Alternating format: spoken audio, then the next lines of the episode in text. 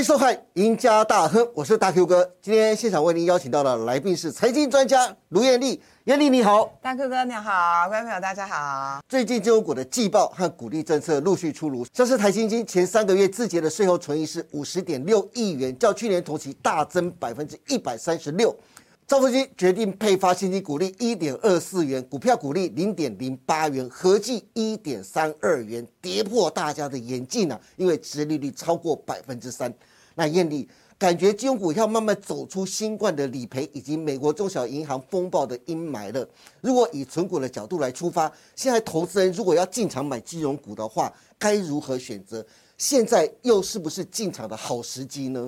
答案是 yes，但是要挑股票，为什么？因为呢，其实呢，我们今天的主题是纯金融股，不是金融股赚价差。是，所以呢，我的答案就是 yes。yes。那如果你立刻想要赚价差的话，我觉得现在不容易啦。金融股其实没有那么大的大波段的行情，现阶段大家可以去赚价差。是。不过我们还是来看一下，为什么刚刚特别提醒大家的，就是我觉得现阶段呃，选一些好的股票，慢慢存，慢慢存，很多的金融股。呢，其实这一波我觉得最坏的情况已经过去了，嗯，所以我们来看，呃，的是从第一季的获利来帮大家做一些挑选。好，那那当然我们看到这张表格的时候，大家可以很清楚的看到，呃，就第一季的获利成长性。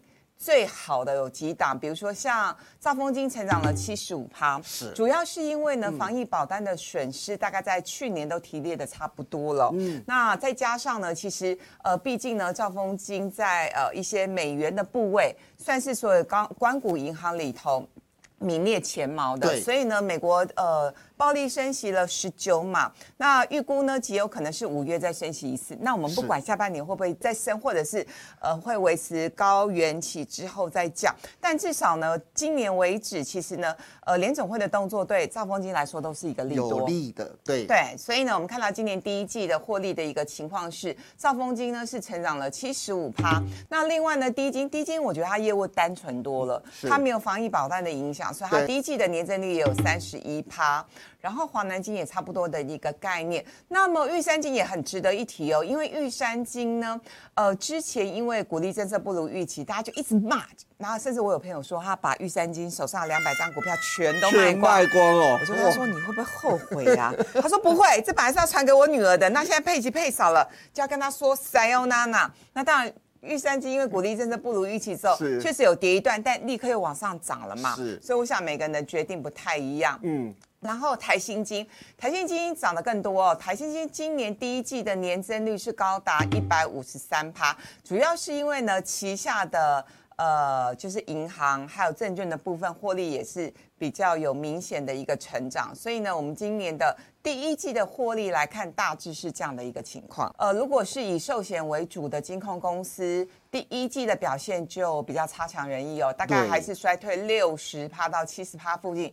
包括富邦金、国泰金、开发金等等，有一个共同的特色，啊，新光金衰退更多啦，负三四五趴。是。那这四家有个共同的特色，就是它旗下是以寿险为主。没错。那寿险的部分还是会受到国际股市的影响。如果呃，就是呃，你的呃投资的部位越大。大，然后在股票跟债券的认列上面越多的话，那当然第一季还是会受到影响。其实呢，我这个表格也很重要，大家可以发现有两家公司在呃投资的部位，就是不管是债券或者是股票或者是其他的投资上面布局比较多的，就是前两大金控国泰跟富邦。对，那大家有没有发现，不管是二零二一，就是去年跟前年，呃，国泰人寿跟富邦人寿持有的这个。呃呃，投资的资产至少是四兆跟七兆嘛，通过这个表格很清楚。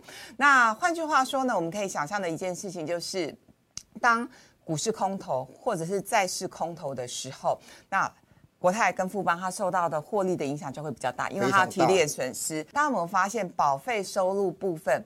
都是红字哎，对我看到都是红字哎，有吓一跳。我刚才看到的时候，其实真的吓一跳，保费收入竟然还都是红字哎。对，那就表示什么？表示呢，之前大家误判了防疫险。对对，其实我那时候呃去采访、去拜访一些哎，这个也是八卦，跟他了解。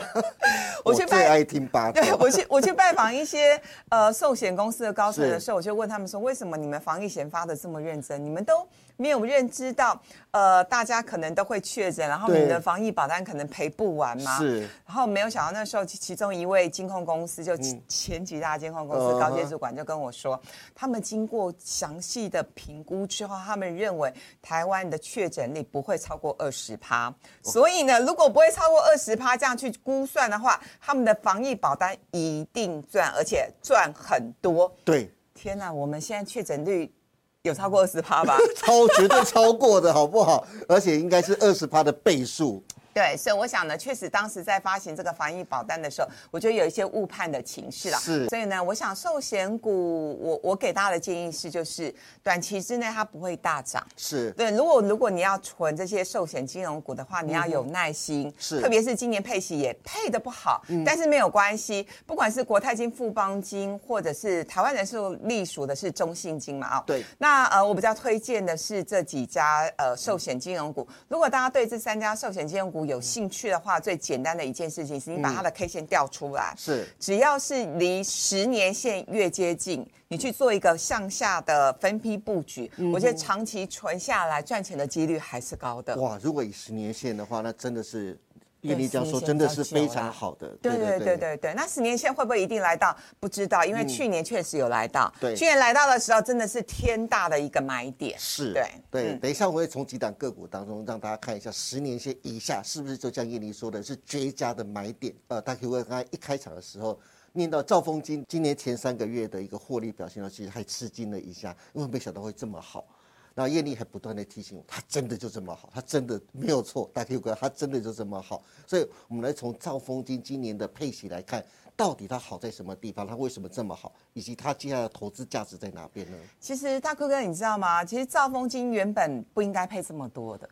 它是动用到未分配盈余，但它没有动用到资本公积哦。是。那呃，其实这也是一个八卦，就是 为什么它要百分之百的配息率呢？因为当玉山金宣布股利政策不如预期，然后台积银的股利政策不如预期的时候。哇，好多的小股民打电话到兆丰金，就拜托兆丰金说：“拜托你们要照顾我们，因为呢，我们很多是退休族，你配的不好，我没钱吃饭。”那我不知道是这个原因。那至少兆丰金的高层在宣布鼓励政策的那天说，确实他们是考量到要照顾到小股民。哦，真的，真的，真的，真的。所以我不知道打电话这件事情到底有没有用。那我们台积电的小股民也要打电话给台积电，目前看起来好像不好。拜托你不要再每一季都只是两趴两趴 好吗？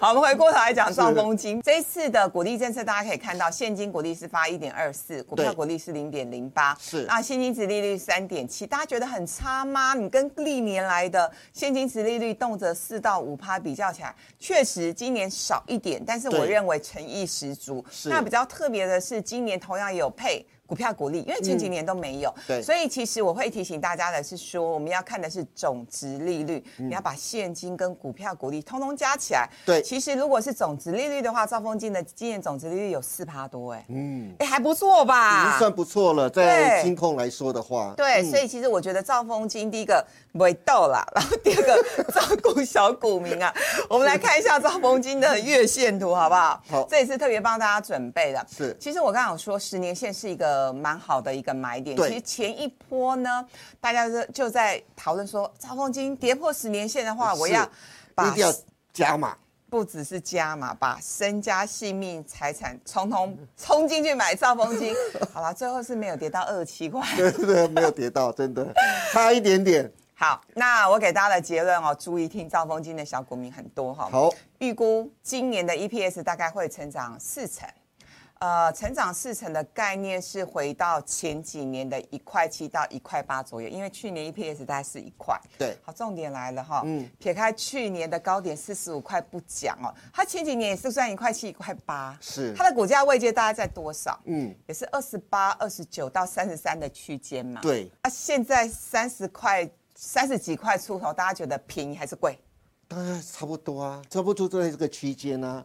真是有对不对默契，还不至于到太便宜的位阶，对不对？还不到太便宜，但是也不至于太贵。没错，它就是在一个蛮符合这个法人给予他认定的合理的区间。嗯对所以同样的，如果大家要存兆丰金的话，就是有耐心慢慢存，不要期待它现在股价又会涨回到四字头。嗯，目前看起来没那个条件。对，好好，那接下来是存股名单喽。对，存股名单就是有些呃，这之前有一个股民就问我说，如果真的不知道怎么选的话，然后他要用定期定额，我觉得这个方式也很好。那如果要用定期定额的话，首选哪几档？我就给他一份名单，大到不能打，这是金管会给的资料哦、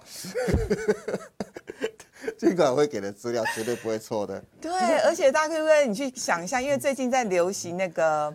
零成本持股法，最近大家在讨论这件事。对对对对对那你一年配五趴嘛？我们先不要讲那个股价的资本利得的部分，一年如果固定配五趴，二十年之后不就是零成本了？对啊，啊，我们两个，啊，我五十岁，我还，我认为我还可以再活二十年呢。所以呢，零成本存股法 是我觉得这六档哦，大家透过这个图卡、嗯图卡可以看到，对金管会要求的资本市足率的目标是十四点五哈，但至少呢，就是这六家名单里头，目前。有的超车，那有的符合，我觉得这六家其实都还蛮可以大家长期存。那这六家里头，我刚刚不管是国泰金跟富邦金的操作的概念，还有兆丰金都跟大家分享。那和库跟低金，呃，如果要挑的话，我觉得这两家都不错。那特别是低金的部分，因为低金去年的 EPS 完全没有受到比较大幅度的影响，嗯所以呢是，对，那所以呢，去年的获利比较持平的几家金控公司哦，就是永丰金、跟第一金、跟和库金。是然后第一金比较特别的是，大家可以看到，它其实已经连续配息。就是没有中断的话，是连续配了十八年，而且呢，它的这这个总值利率呢，每一年过去二十年来，每一年至少都超过五趴以上，所以我觉得这个蛮符合大家所说的呃零成本的持股概念的一个标的，而且它的股价的位阶也是比较在稳定的一个区间，它不像国泰，哎，其实国泰跟富邦金从去年的高点跌下来，大概是跌了四几趴，是然后、呃，开发金跟星光金跌得更凶。嗯，相较之下，第一金的线图，如果大家有兴趣打出来看的话，你会发现啊，其实它蛮稳定的哦。对，第一金的走势一直都是蛮稳定的。对，嗯，好，那接下来我们再来看的是银行股，因为我们今天时间比较有限，所以我们要加速把银行股的部分讲完。好那银行股当然就是说，今年第一季比较亮丽表现就台气银，嗯，还有呢联邦银。不过联邦银相较之下，我觉得它的体质没有像台气银那么的好因为台气银已经在进步了。对所以如果真的要挑的话，我还是会比较推荐大家就是台气。那金城银比较特别，他们董事长自己对操作股票是有蛮丰富的经验。那这个就是见仁见智，因为有些投资人会觉得。好客气哦，好丰富的经验。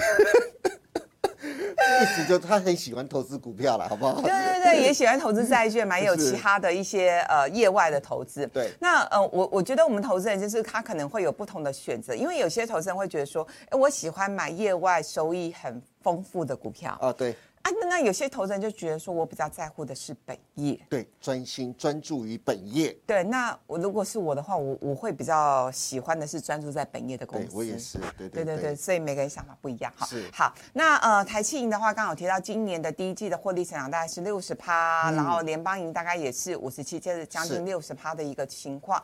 然后金城银就是业外，好业外看起来也还不错。然后王道银行，因为它旗下有一家租赁公司。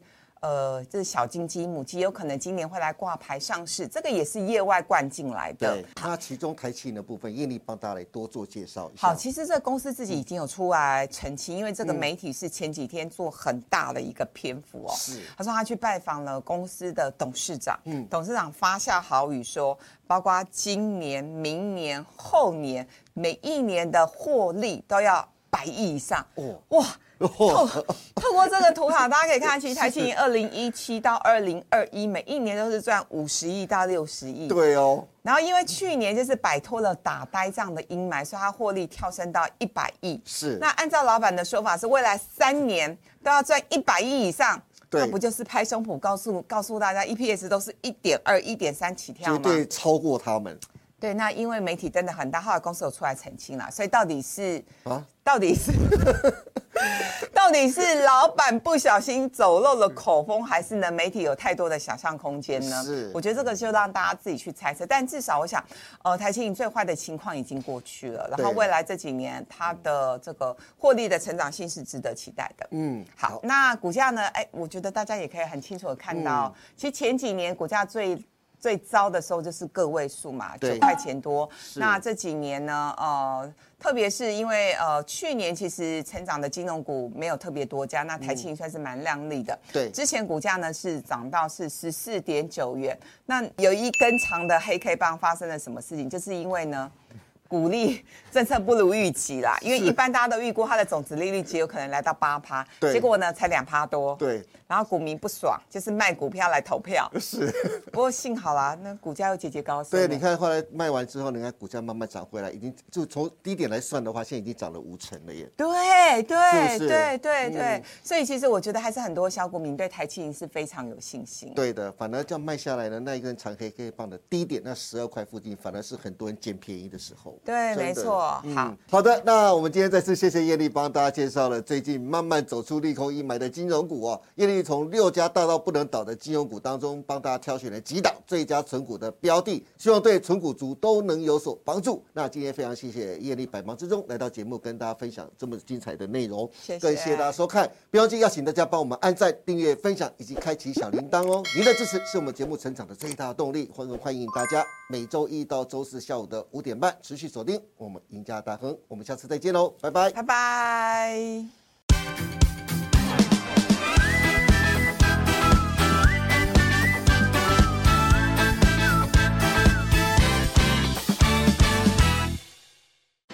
本公司所分析之个别有价证券，无不正当之财务利益关系。